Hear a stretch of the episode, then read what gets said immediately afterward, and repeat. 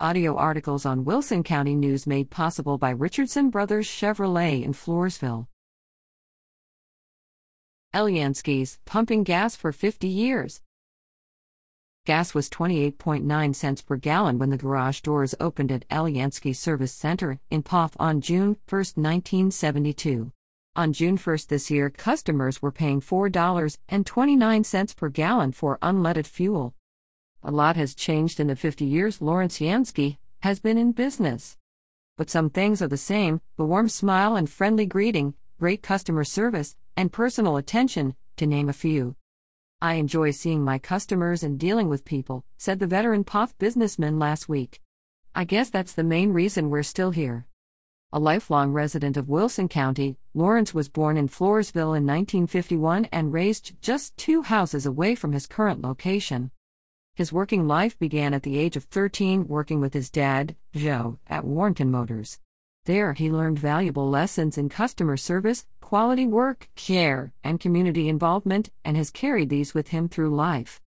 I remember hearing from a lot of people I looked up to over the years treat somebody like you'd like to be treated, he said. Following graduation from Poth High School in 1969, Lawrence worked briefly for Leroy Reininger Texaco. He bought the business in 1972. At that time, Lawrence recalls, there were seven service stations in Poth, as well as five or six cafes, six beer joints, and a cotton gin, he said with a smile. Kolodziej Produce and Lissy and Eckel Feeds also were part of the landscape at the time, he said. He's watched as businesses come and go, as he's remained focused on customer service.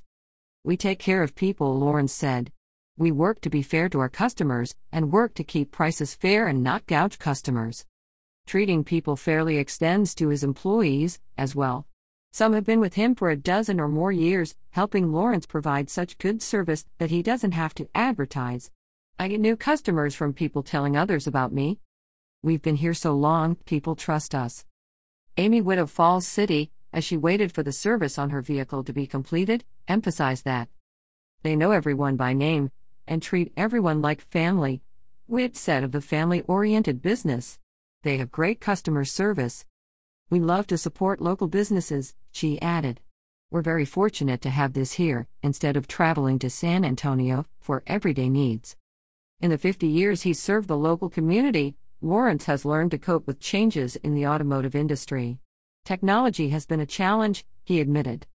But his daughter, Angela, my right hand, her dad emphasized, said they keep up with it all.